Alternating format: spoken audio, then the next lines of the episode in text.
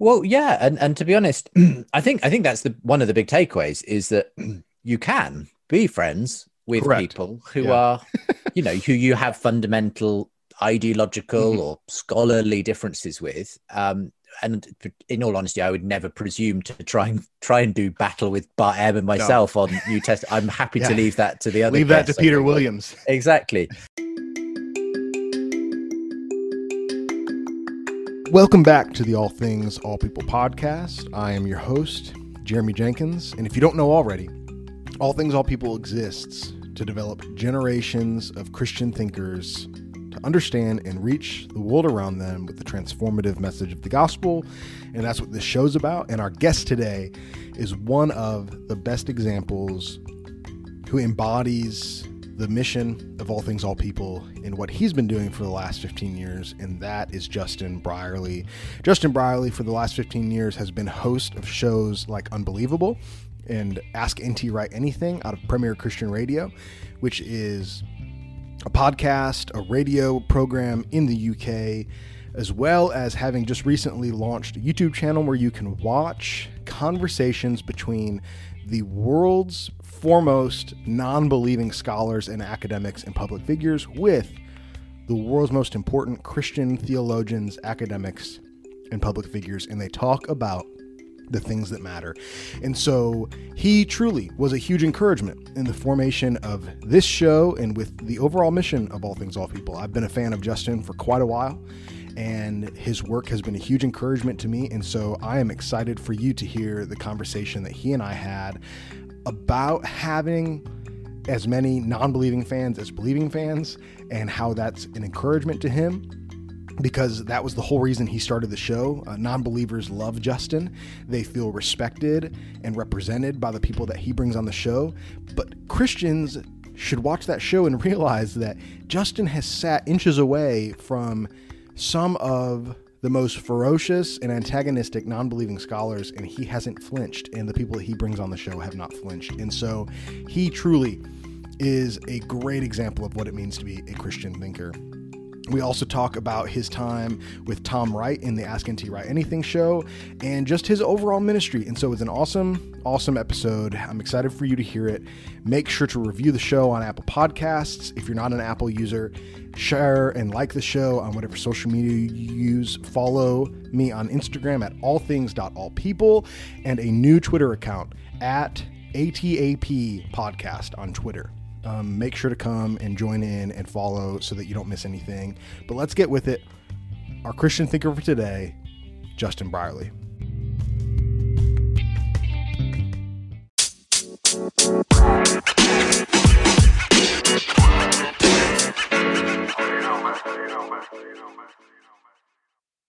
My next guest presents Premier Christian Radio's flagship apologetics and theology debate program, Unbelievable.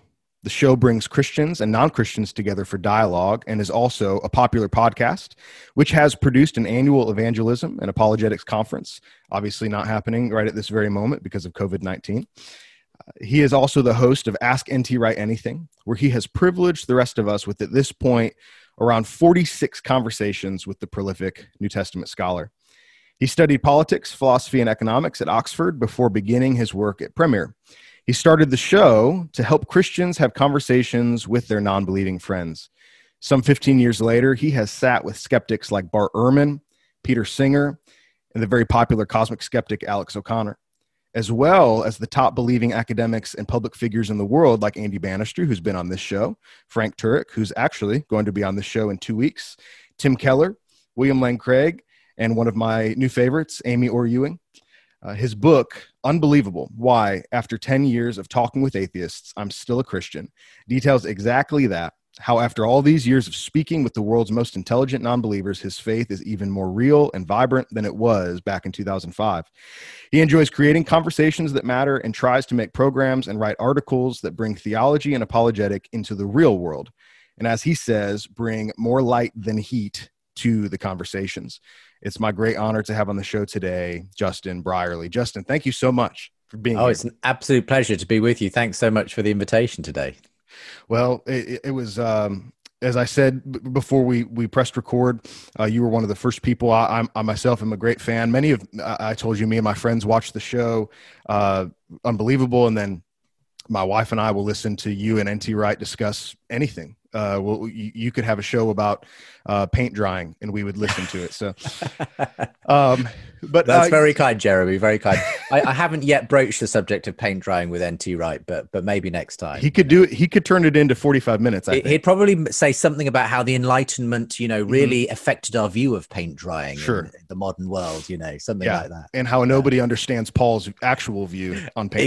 Exactly on paint drying. Yes, but uh, you know, the the the lar- one of the biggest reasons why I wanted to have you on the show is is your goal with Unbelievable and your work with Premier uh, is so similar to the goal that I have with All Things All People, um, which is to to see generations of Christian thinkers raised up, and and that's a phrase I've heard you use before, um, is the idea of bringing Christian thinkers on the show. And one thing that I try and communicate is you don't have to be a well-known Christian to be a Christian thinker. Um, in your opinion, just after years and years of rubbing elbows with the most famous Christian thinkers alive today, what is it that makes somebody a Christian thinker? Well, I, su- I suppose very obviously um, someone who is, yeah. is just willing to think through um, the implications of their faith. Um, obviously, uh, everyone has their own specialities. Um, mm-hmm. You know, some people who are really keyed into the science thing, the biblical thing, the historical right. thing, whatever. Um, but I, I think I think part of it is just that willingness to engage fruitfully with culture, um, with science, with philosophy, to not, as it were, be so narrowly hemmed into something that actually you can't speak to a wide variety of issues. So, so I think when I use the catch-all phrase Christian yeah. thinker, I'm, I'm thinking of people who have that ability. I'm yeah. thinking of the N T. Wright, who even yeah. though he's obviously a brilliant New Testament historian, seems to be able to apply that in such a variety mm-hmm. of ways. Yeah. Um, someone like John Lennox, who, although his, you know, forte is science and faith, he yeah. speaks into all kinds of areas very, mm-hmm. very well. So I think I think that's it. You know, that's that's the kind of the broad way in which I think a Christian thinker is able to to speak to all kinds of issues. Sure, and and I've seen, you know, time and time again. You, I mean, I don't know. You probably don't call yourself a Christian thinker, but I, I me and and everybody that I know that knows of you would definitely consider you one. Um, but I don't know how things are in the U K at this very moment. Uh, I had Karen Swallow Prior on the show recently, and, and she and I discussed how there seems to be an anti-intellectual um, idea coming through pop culture, is certainly in the United States. Uh, are things getting more difficult for Christians who want to stop and think about things? Um, you know, maybe not for an N T. Wright or a John Lennox, but even for you and me and people who are just trying to take in what's going on, maybe politically and culturally, and just stop and think. Is it growing more difficult? Well, I, I don't know. Maybe I've got a bit more of a positive view from sure. from from you on that, um, and it it does depend a great deal, I think, on the the circles you, you swim in. But um, I, I I see actually um, a lot of positive signs that the Christian Church here in the U K and and elsewhere mm-hmm. is adopting a more kind of uh, critical and thinking approach to apologetics. I think to to a large degree that's been forced upon it by the new atheism yeah. uh, of, you know, the, the beginning of the two thousands, and and sort of forced a lot of Christians to actually start to get yeah. get more involved in, in thinking through their faith and not just assuming it. Um, and and so I've seen a lot of positive developments, you know, within the church on that front. Um, so so I'd say, you know, if you look at what's available today mm-hmm. in churches, resources, and so on, in the apologetics and kind of thinking world, yeah. you know, it's it's hugely more than what you had at the beginning mm-hmm. of of you know this decade or the decade before. So I'm I'm quite encouraged at that level. Um, I see within evangelicalism uh, broadly, obviously, you still have your more kind of um, fundamentalist, for right. want of a better word, camps where you know they won't be willing to to sort of think outside the box or or kind of countenance different ideas. But actually, um, across the broader sweep, I, I see a, a willingness to actually engage with culture, mm. to engage with those ideas. Um, uh, inevitably, again, you you will have your camps. And, and to be honest, you know, it does depend on which particular silo you sure. end up finding mm-hmm. yourself in. And I can imagine there are plenty of the uncritical forms of Christianity still sure. popular um, uh, in various parts of the country. But sure. uh, I, I'm, I'm overall actually mm-hmm. encouraged by the direction that things are going in overall. Mm-hmm. Ultimately, I, I agree. I, I think the difficult part, like you said, is uh, there's a, sort of a process where Christians have to grow past the having it assumed for them that Christianity is true. And I think it, maybe here in the United States, I, I'm in the Southeast, we call it the Bible Belt. Um, you know, so there's there's many Christians here who haven't had to think critically. Um, and I think in the U K, you the church there has gone through a historic process of having to think through their positions a little bit more because they're constantly encountered with, with new ideas. Sure. Um, and, and Premier and the work you're doing is, is a phenomenal example of that. And, and, and, but maybe the best, most unique way that I know to demonstrate how effective your work has been to this point. And uh, I, I'm sure that you avoid the comment sections of your videos as best as you can, because the, the comment sections is typically... In all honesty, I just don't have time. Yeah, It's well, not that I don't want to look at them. It's I just don't have time to it, engage with I, them. I'm, I'm sure that that's true. But, you know, with, with your videos, there's something interesting that happens. And so let me enlighten you. Uh, if you go to one of your videos, whether you're moderating or, or here, here lately, it seems you've been taking part more in the debates uh, since COVID has started. Um You really have about as many non-believing fans as you do believers. And the the sentiment seems to be the same from the non-believers, whether they're atheists, pure naturalists, Hindu, Muslim, um, that they look at you as one of the few Christians who has conversations where they feel respected and represented. And as someone who started the show, because as you said, when we're out there in our workplaces, in our homes, and in our schools, those are the people we're sitting next to and sharing life with. It has to be so rewarding to see after fifteen years, a community of non-believers banding around you and what you're trying to do. That has to be a, a especially rewarding. Yeah. Yeah, it is. Absolutely. And um, the, the YouTube channel, it's funny you mention that because it's, that's kind of quite a new thing, yeah. really. Um, it's only, we've only really been um, doing the YouTube thing for two and a half years and, and that's grown quite quickly, but very quickly has become very, you know, absolutely both Christians and non-Christians yeah. who engage with it. And I guess that's just because the content, you know, and mm-hmm, YouTube's yeah. algorithms are sending it to both both parties because it's both mm-hmm. both points of view that are represented in the videos. Um, the, I mean, the thing that really, you know, where that first happened though was with the podcast, because when mm-hmm. when the show began, it was a radio a Christian show on a Christian radio station. Now right. we don't have many of those here in the U K. Sure. In fact, Premier is pretty much one of the only ones in the U K. Mm. Um, But um, but what I but if you like the, the aim of it was really for Christians, having a non-Christian mm-hmm. on to discuss with was for the benefit of the Christians listening. But when we started podcasting, you know, a couple of years in, that was when we started picking up a lot of non-Christian listeners, mm-hmm. and and that kind of changed the dynamic a bit and made me realize actually I can be serving both of these audiences yeah. here, mm-hmm. and and I think that's why, in a sense, it was so natural for the po- the the YouTube channel once we got that going to to do the same, because we mm-hmm. were well into that mold of thinking. You know, I, I wasn't.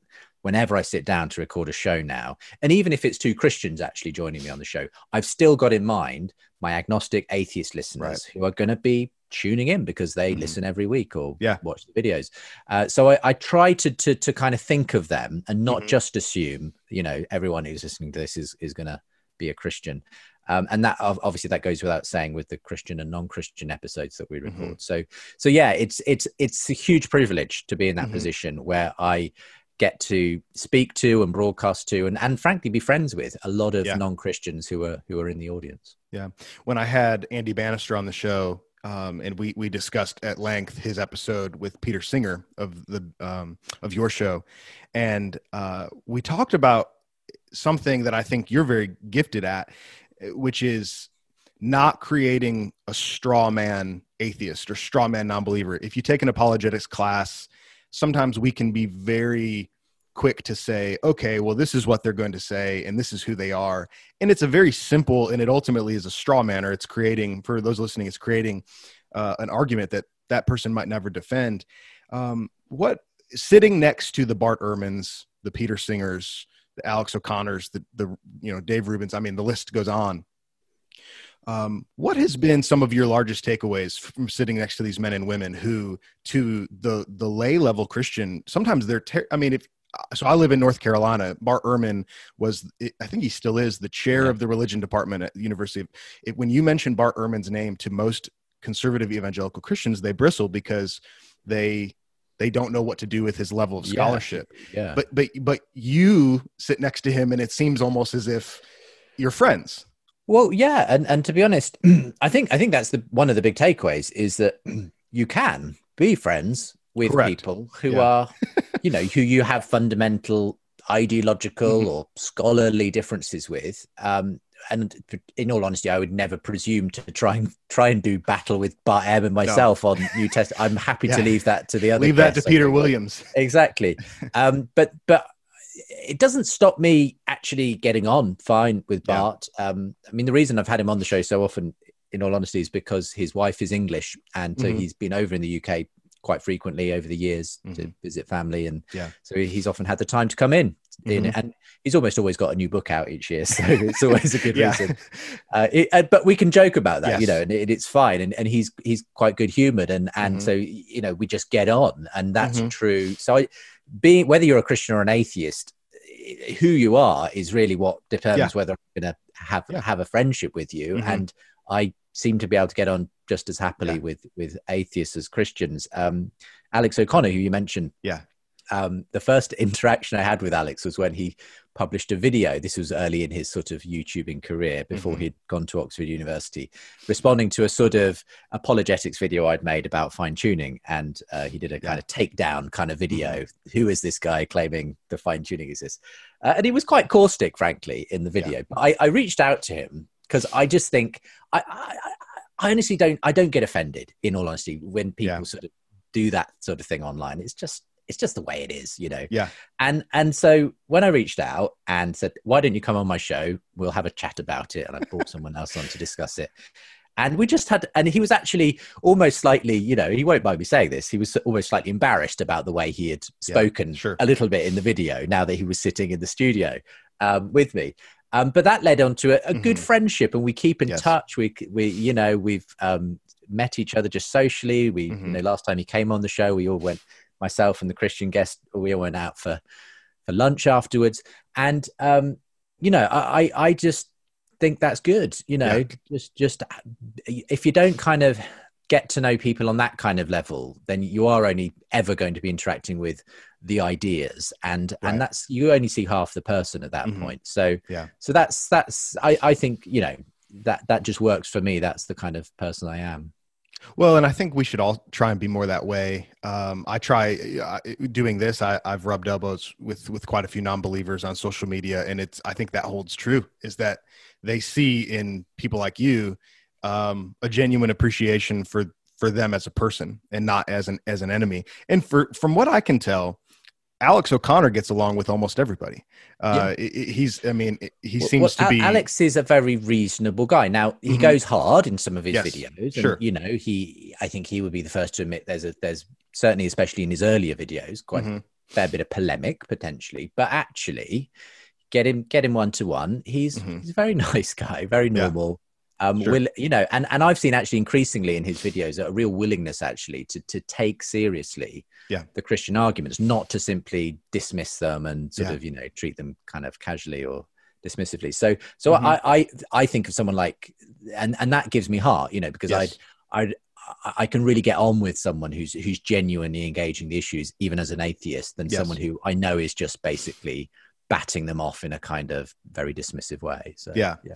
do you do you think um th- for the non-believers listening and watching your shows um that there's an appeal for them, given the fact that you're you're quite open with the goal of the show being open conversation, but you yourself are, I mean, you do a very good job remaining neutral during these these conversations and, and just trying to maintain the conversation. But but do you do you ever have non-believers just appreciate that that you're honest about the goal of the show? Because I think non-believers sometimes accuse Christians of either a very hard sell apologetic, or even sometimes that maybe what they might perceive as like a deceptive evangelism, um, you know, kind of sneaking Jesus in. And you're very open and say, I'm just trying to teach Christians how to have conversations, but you're welcome at the table. Do you think that that's part of the appeal?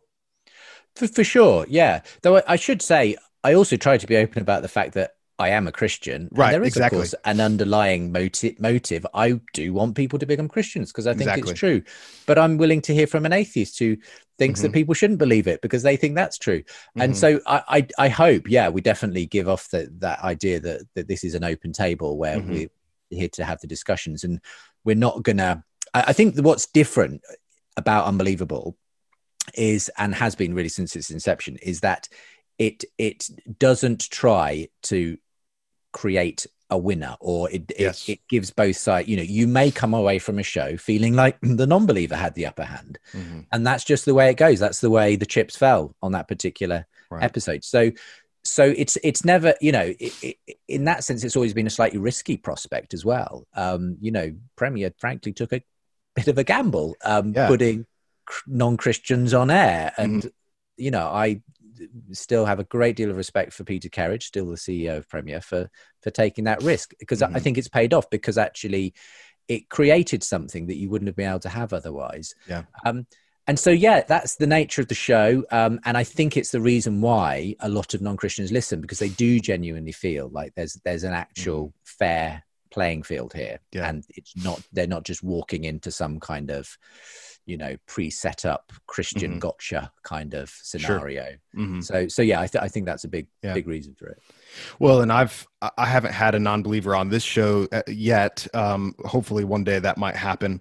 Uh, but I've, I've even had Christians speak into that and say, you don't want to give them a pulpit. You don't, you don't want to give them the opportunity to profess their belief. And I just, I, I, to me, and what I've seen in you, you've been a huge encouragement to me professionally, because uh, we, we have such similar motifs, but is if we truly believe that the Christian message is true, then we won't mind it being put up against other messages um, yeah. that are making truth claims. And, and, and don't get me wrong, I'm not going to sort of just give the whole floor to yeah. an atheist for the whole mm-hmm. of a show, just to yeah. say what they want. Um, you know, inevitably I'm, I'm interested in the balanced conversation mm-hmm. and I want to make sure that for every point an atheist brings out in the program that we hear a cogent Christian response as well. Mm-hmm. But, but I do think that it's important to have, to have that balance, you know, mm-hmm. because that's the way things happen in the real world, you know, yeah. and we can't create a, we, well, we can create a Christian bubble where, yes. um, and there's nothing wrong with doing the shows where it is just Christians talking yeah. about, you know, the Ask N T. Wright Anything show is mm-hmm. a prime example of that. Obviously we're just sitting down two Christians, essentially ask, answering things from a directly Christian perspective. Um, but I think there is an important place, because of the culture we live in, mm-hmm. because skepticism is only a Google click away. Even mm-hmm. if you live in the Bible Belt, yeah. you're hardly insulated from, from mm-hmm. those challenges. Um, then, then I think that's why, you know, something like Unbelievable is important. And, and I'm very encouraged. I see lots of other examples, similar kinds of shows now developing, um, especially in mm-hmm. YouTube area, podcast mm-hmm. and everything. Mm-hmm. Um, it's, it's, it has become a formula, I think, that lots of people are willing to do. Mm-hmm. But again, it's about, um, it's about almost having the maturity to be able to hear objections without having that knee-jerk response of fear. Now, I understand why that is a response for many people, mm-hmm. but it's almost something you have to press into to, yeah. to grow out of, because if you don't hear the arguments and then understand and look into and, you know, research the answers, mm-hmm. you you in, inevitably you kind of end up, you know, no, you'll never be able to engage when your own children, you know, yes. ask you those questions, when mm-hmm. your friend has a crisis of faith. You won't have been given any training to actually engage that. And for me, that's that's where the value lies yeah. in it. Yeah. Well, and you're pioneering in this way. Um, I know you, it wasn't just simply you, obviously Premier, and then there are so many other examples of shows and in things like like yours. But uh, your pioneering in that way has led towards, like we've said, to a great degree, this benevolent attitude attitude towards you and Unbelievable from non-believers.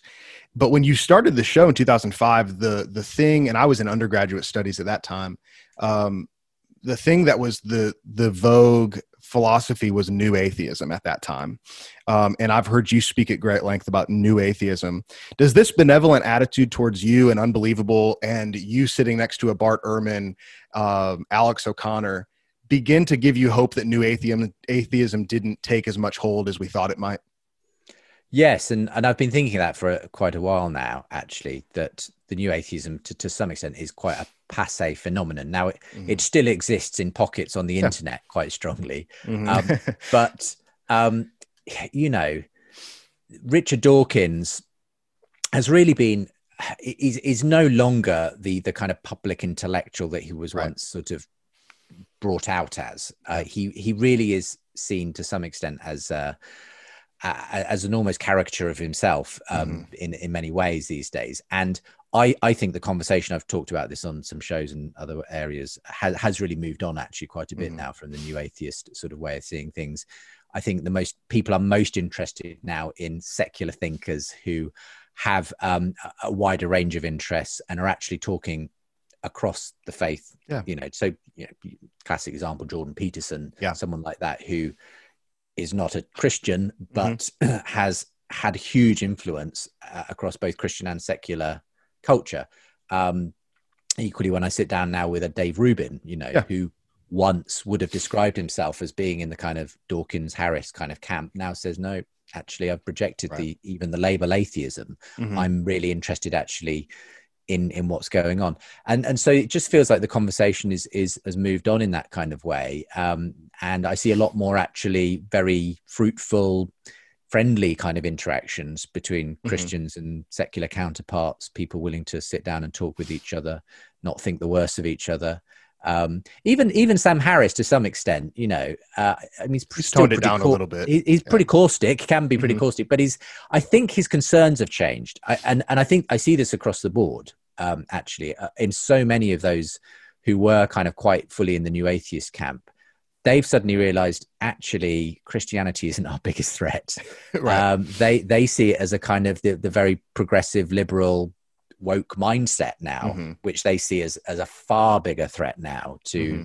academic freedom, sp- freedom of thought, speech, et cetera, um, and and in a funny way is causing alliances between more conservative Christians and yeah. those those commentators that you wouldn't have expected. So, I mean, classic example is uh, I had Peter Boghossian on my show, probably getting on for ten years ago now. I can't remember, but at the time he'd published, you know, that book, How a Manual for Creating Atheists. Mm-hmm. It was very firmly in the new atheist camp, and and it had a good, you know, discussion. I thought Tim McGrew did a very good job with him on that show. But I went back to him a couple of years ago to say, would you like to come back on? Um, and he said, to be honest, uh, you'll find me a very different person now. I am really not interested in bashing Christianity anymore. Mm. Uh, I, there's a much bigger threat. And as we saw, he went on to become, he's been a very vocal critic, Peter Boghossian, of, of the sort of identity politics kind right. of woke ag- academic movement. And, and actually very friendly now with many mm-hmm. Christians who kind of side with him on that. So, yeah. so it's just been interesting to see that change, actually. Yeah. Well, and you've had the great honor of sitting next to, you know, Tom Holland, Uh, Dave Rubin, Jordan Peterson. And I think the most interesting episodes that I've been watching lately of Unbelievable are when you have a Tom Holland who is still to this point, I don't believe is, is a professing Christian, but extremely friendly to Christianity. Um, and for listeners, uh, Tom Holland is a brilliant historian who makes the claim that Christianity really is to thank for most of the positive things in our society and is no longer, should be not seen as an enemy. Um, but it's it's interesting when you have a Tom Holland or a Jordan Peterson debating or conversing with a non-Christian, and then there's Justin Brierley sitting in the middle as as the Christian at the table. What what is it about Christianity in, that you've seen sitting at that table with with these various people who are not Christian, but are very friendly towards Christianity in some respect? What is it about Christianity that seems to appeal to them? It can't just be that it's not, it shouldn't be the biggest enemy anymore. It's, it's interesting. I, I think it's because those people who, who you mention, and those, those would be prime examples. Another would be Douglas Murray, who I had on the show mm-hmm. at the start of the year, and, and others. I think, I think they recognize, rather like I do, that actually every position takes a certain amount of faith. Right. Um, and and to, to simply be an atheist secularist is not to say I, I have no faith position. It is mm-hmm. to say, I believe in this way, this view of reality. Um, And and I think what a lot of them are starting to realize more and more is that certainly the new atheists are just as dogmatic and, um, you know, have a faith position as, as a, a Christian does. Um, and and they're starting, I think, to to just realize that actually um, we need to choose between these and we need to work out what makes most sense. Now, especially the, the common denominator among all those people you've mentioned is the realization that what we enjoy in Western society, democracy, human value, rights, and so on, they are not just um, the inevitable outcome of what happens as humans progress. They are very contingent upon mm-hmm. our history and what happened two thousand years ago in the Christian Revolution. And I think, um, and even if those thinkers don't believe in the metaphysical claims of Christianity, sure. they are very convinced about the the historical aspect of what mm. brought us to where we are. And I think they are seeing big problem. They, they now see, you know, the claims of the, the Hitchens and Dawkins and co, who say we'd be so much better off without Christianity, as just historically naive. Um, they, they, they genuinely think that is a very poor way of, of yeah. thinking about history and culture.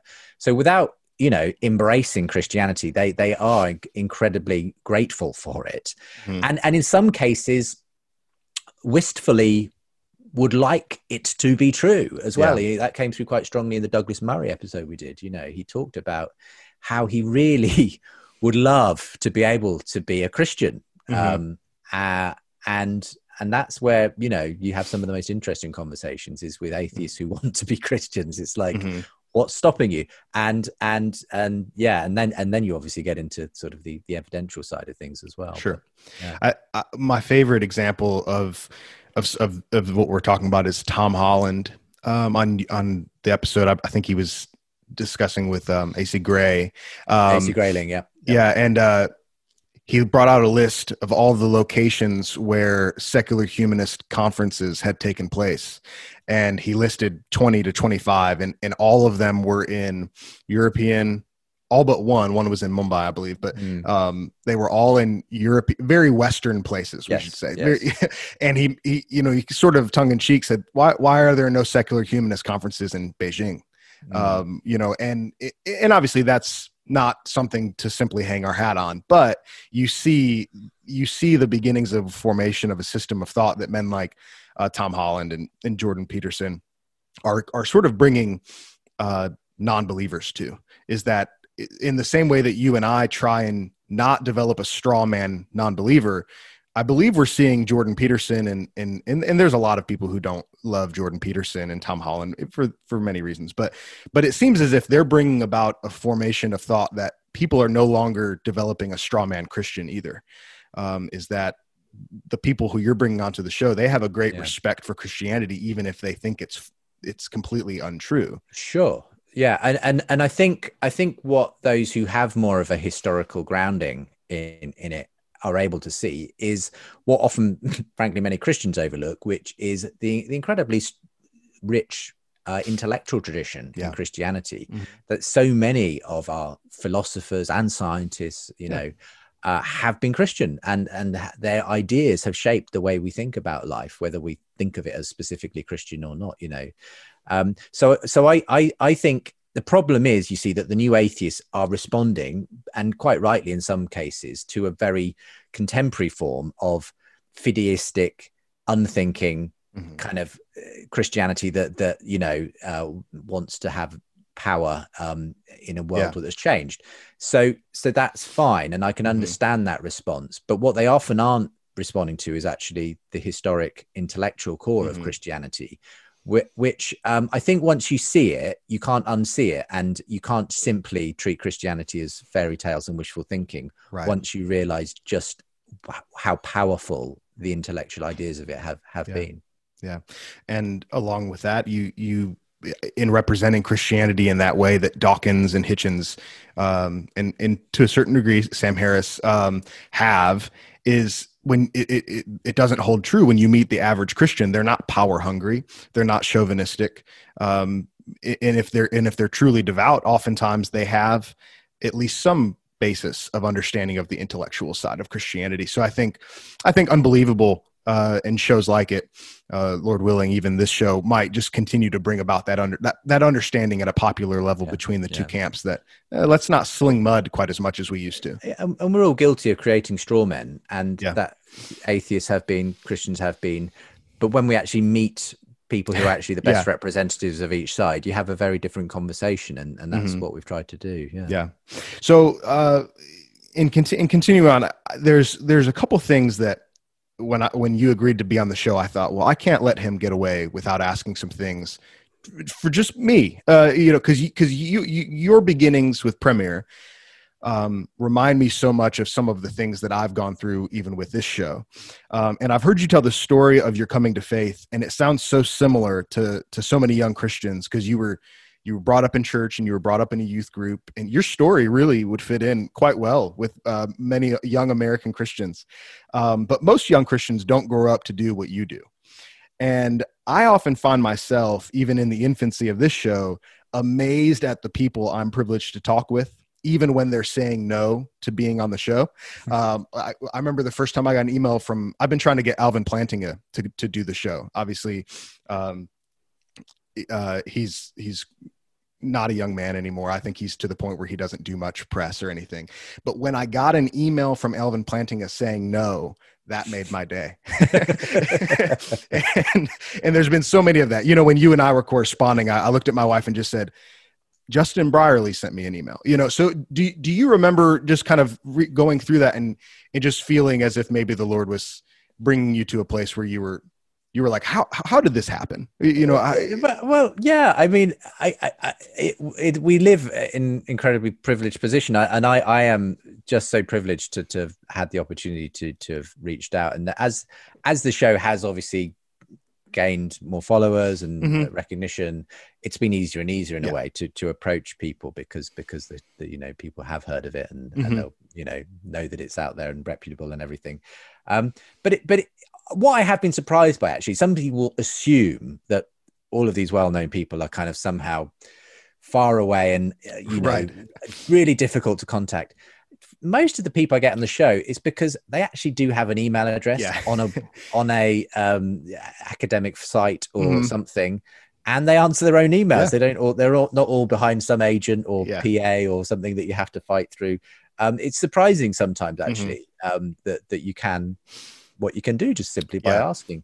Um, and, and I think in some ways, um, that's a reminder that these are just normal people as well. one hundred percent, I, when yeah. you say, I received an email from Justin Brierley, I'm thinking, yeah, what's unusual about well, that? It, um, yeah. It's But that's probably the same of an Alvin Plantinga. I think he isn't a guy who's terribly aware of his the, the esteem he's held in no. by so many people. And he's just there and gets yeah. an email and is like, oh, someone, I don't have time, sorry, yeah. whatever. But the the point being, actually, I, I, I think the problem comes when people do believe their own hype, you know, yeah. um, but thankfully most people actually are quite normal. And mm-hmm. that's been my experience, actually, that, that yeah.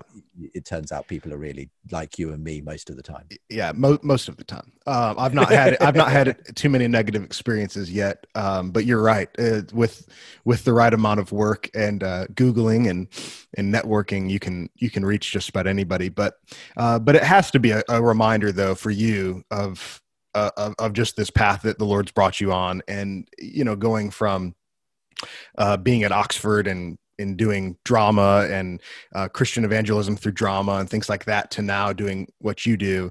Um, I think that it's best exemplified in the book, Unbelievable, that you wrote. And the title, which I, I referenced already, uh, the title says everything.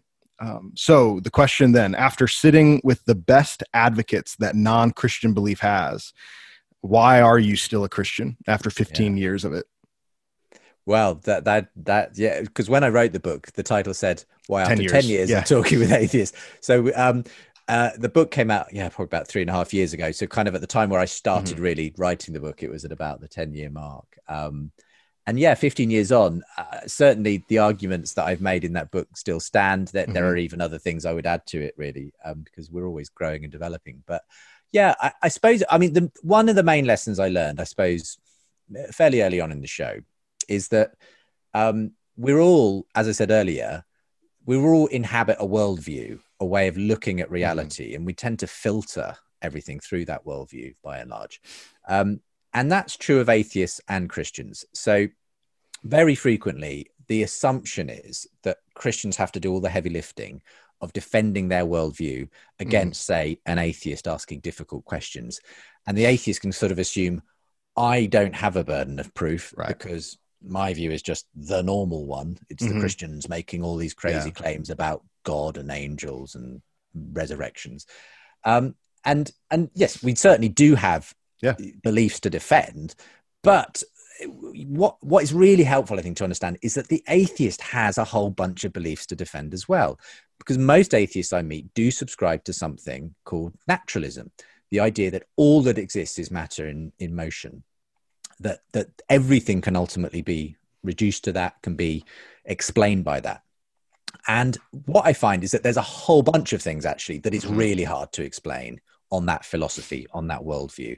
And I go through in the book, the first chapters of the book really are explaining why I think um, if you're just looking at these two views, Christian theism and naturalism, why I think there's a whole bunch of evidence, we're all looking at the same evidence, the same data, that is best explained by a Christian worldview against a, mm. an atheistic, naturalistic worldview.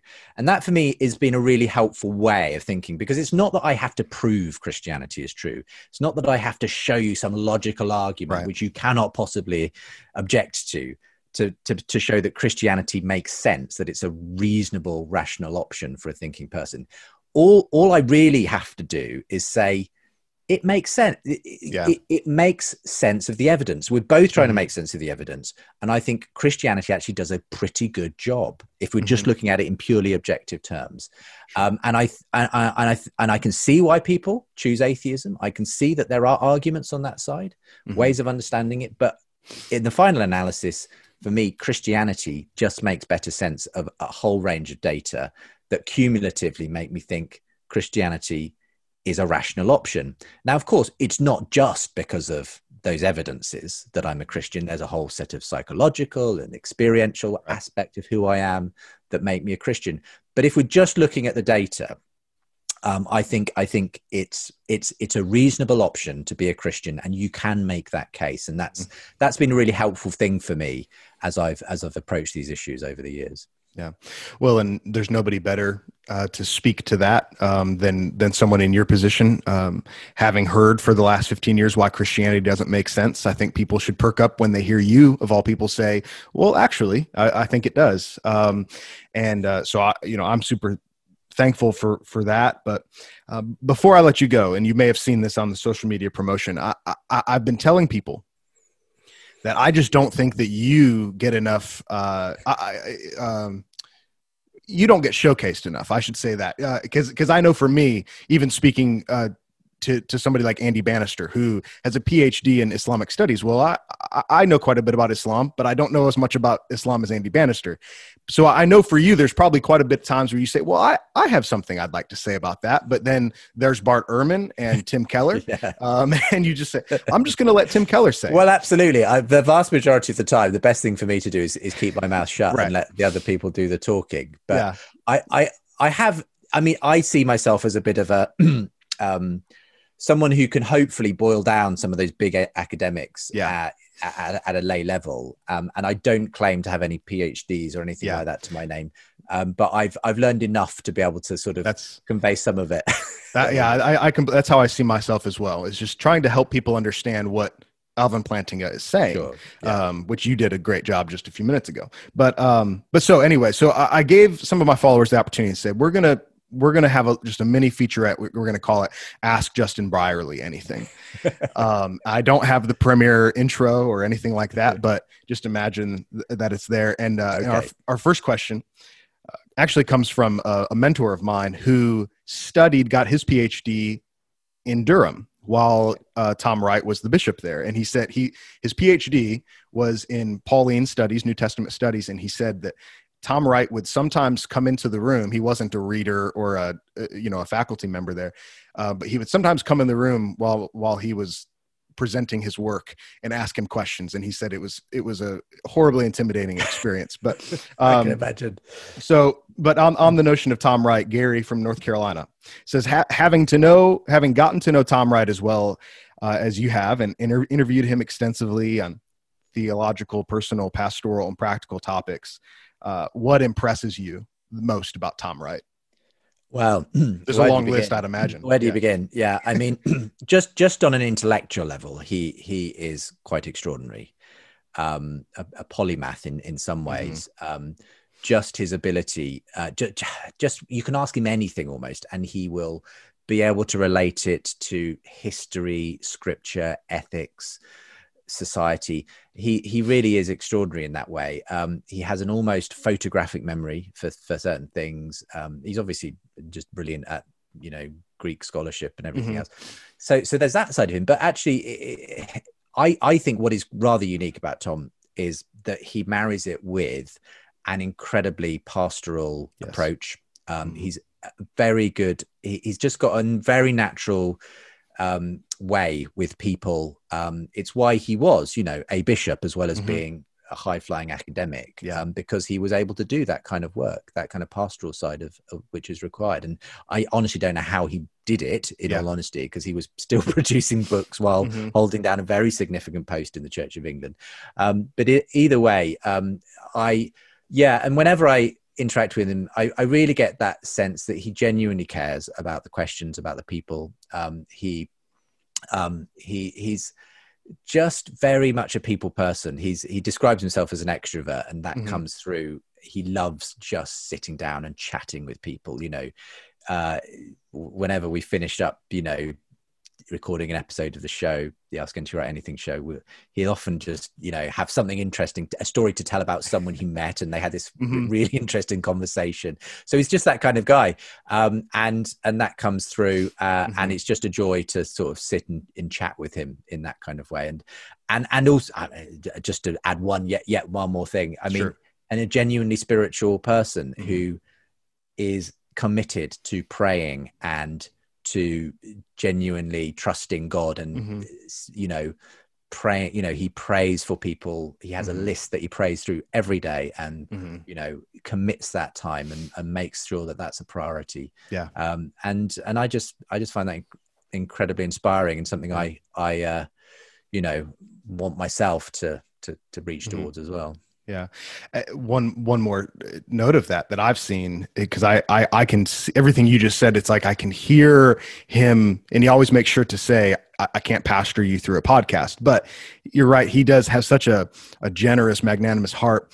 Um, you might not remember this because of the sheer amount of recording that you do, uh, but he told a story on Ask N T Wright Anything about a young missionary who had a quote of his tattooed on his arm. And uh, he had met at a conference, and they had corresponded. Well, that, that was actually a friend of mine, oh, wow. um, and who who we had talked about that. And and he said that, as amazing as that was to be mentioned on the show, the most amazing part was that Tom had emailed back and forth with him. He mm-hmm. just encouraged him, because he he's a missionary in Papua New Guinea, and and it's a horribly discouraging place to be, you know, trying to share the gospel. Um, yeah. So to, so Tom Wright was a huge encouragement to him. Um, Uh, the, the next question from Stephen in Illinois, and this kind of goes along with what we were saying about the looking around and going, Lord, how did we get here? Is what guest were you most excited to have on the show? Because um, I know for me, like people like you, people like Andy Bannister, I, I'm sort of like, these are people who I read, who I listen to. Who who were you most excited to have on the show?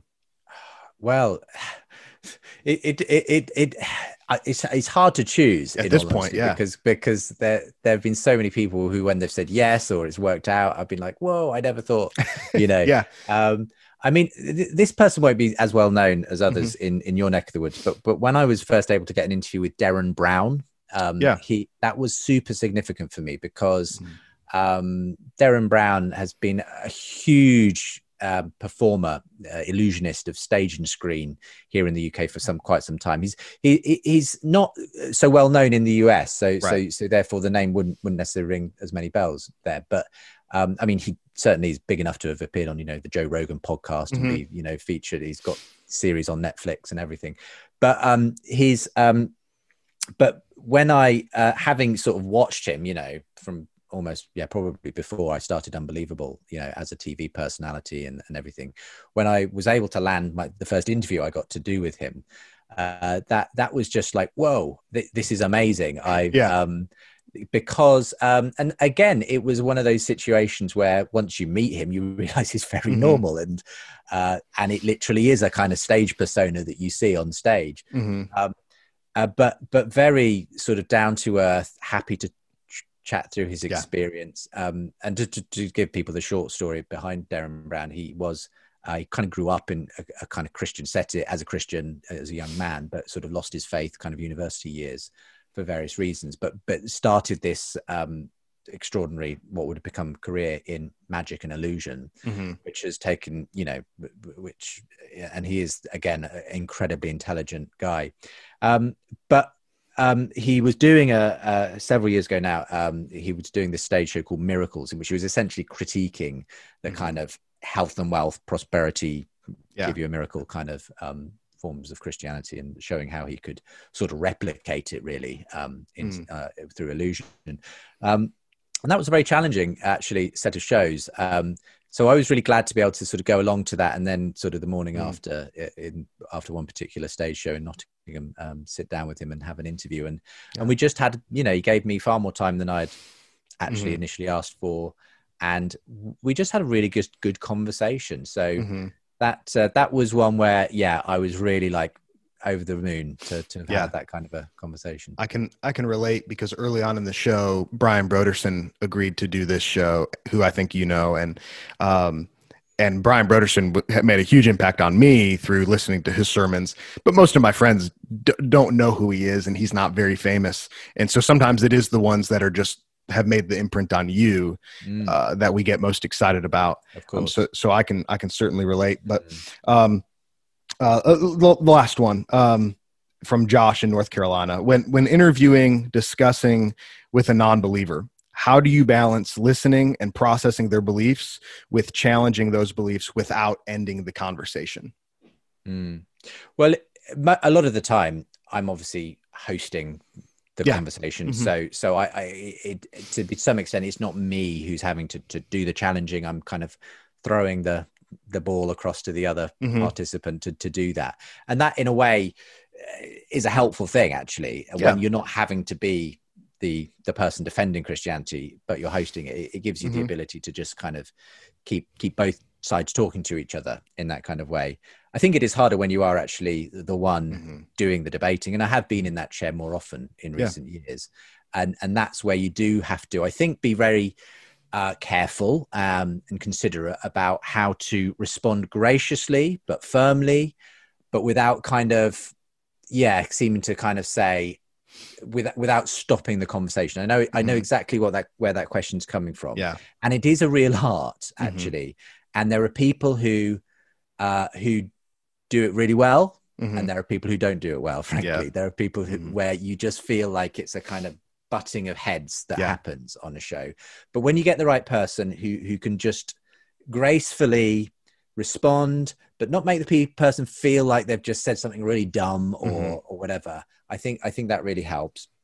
I mean, a classic example, this is the, the show that will have just aired, I think, by the time this podcast comes out. Mm-hmm. I just did a show with um uh, on whether Jesus was uh, uh more than just a moral teacher, right? Um, and uh, Julian Bagini is the atheist philosopher who's written a book on that subject recently, and the person I decided to put him in t- uh, contact with is, uh, on the show with is Sky Jatani, who's a sort of Christian thinker and writer and author. Mm-hmm. And Sky just did, and as you'll hear if you go back and listen to to the latest show as this podcast airs, mm-hmm. um Sky just did a masterful job, and mm. I, I, I couldn't fault it. Just a masterful job at res- engaging graciously, winsomely, but very like helpfully, theologically, culturally to, to the questions that we were discussing, and just making it feel like we just had a great conversation, mm-hmm. uh, but that he really, you know, was clear about where he disagreed, but was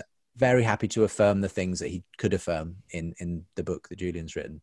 And, and yeah, it was, it was just the kind of conversation where you could easily see that developing into a friendship, into a really fruitful further conversation down the line. You haven't, you haven't kind of, you know, burned your bridges in the mm-hmm. courses of, of having the conversation. And I, I think that's a really excellent way yeah. of engaging. And obviously we need it across all of our public life, not just in apologetics. Right. Absolutely. And uh, in, in, in your show and, and the impact that it's had is obviously leaving an imprint on the kingdom of God, where that's becoming more common. Andy Bannister said the same thing when he was on the show. He said after he and Peter Singer had this conversation, and for those who don't know, Peter Singer, his worldview is about as different from Christianity as you can possibly get. Um, but Andy said, you know, he would have liked to have gone out for a pint with Peter yeah. after the show, because it, because in, in, in, in Justin, I truly believe it's because of uh, your obedience to, to the call of God on, from God on your life, um, the atmosphere that you're setting up and the passion in which you're uh, chasing after it. And it's a huge inspiration to, to people like me. And so uh, not only do I thank you for, for the sh- being on the show today, but I, I'm very thankful for everything you're doing um, with Premier, with, with Tom Wright, with Unbelievable. And so uh, thank you. Thank you so much. Well, thank you very much, Jeremy. It's been an absolute pleasure.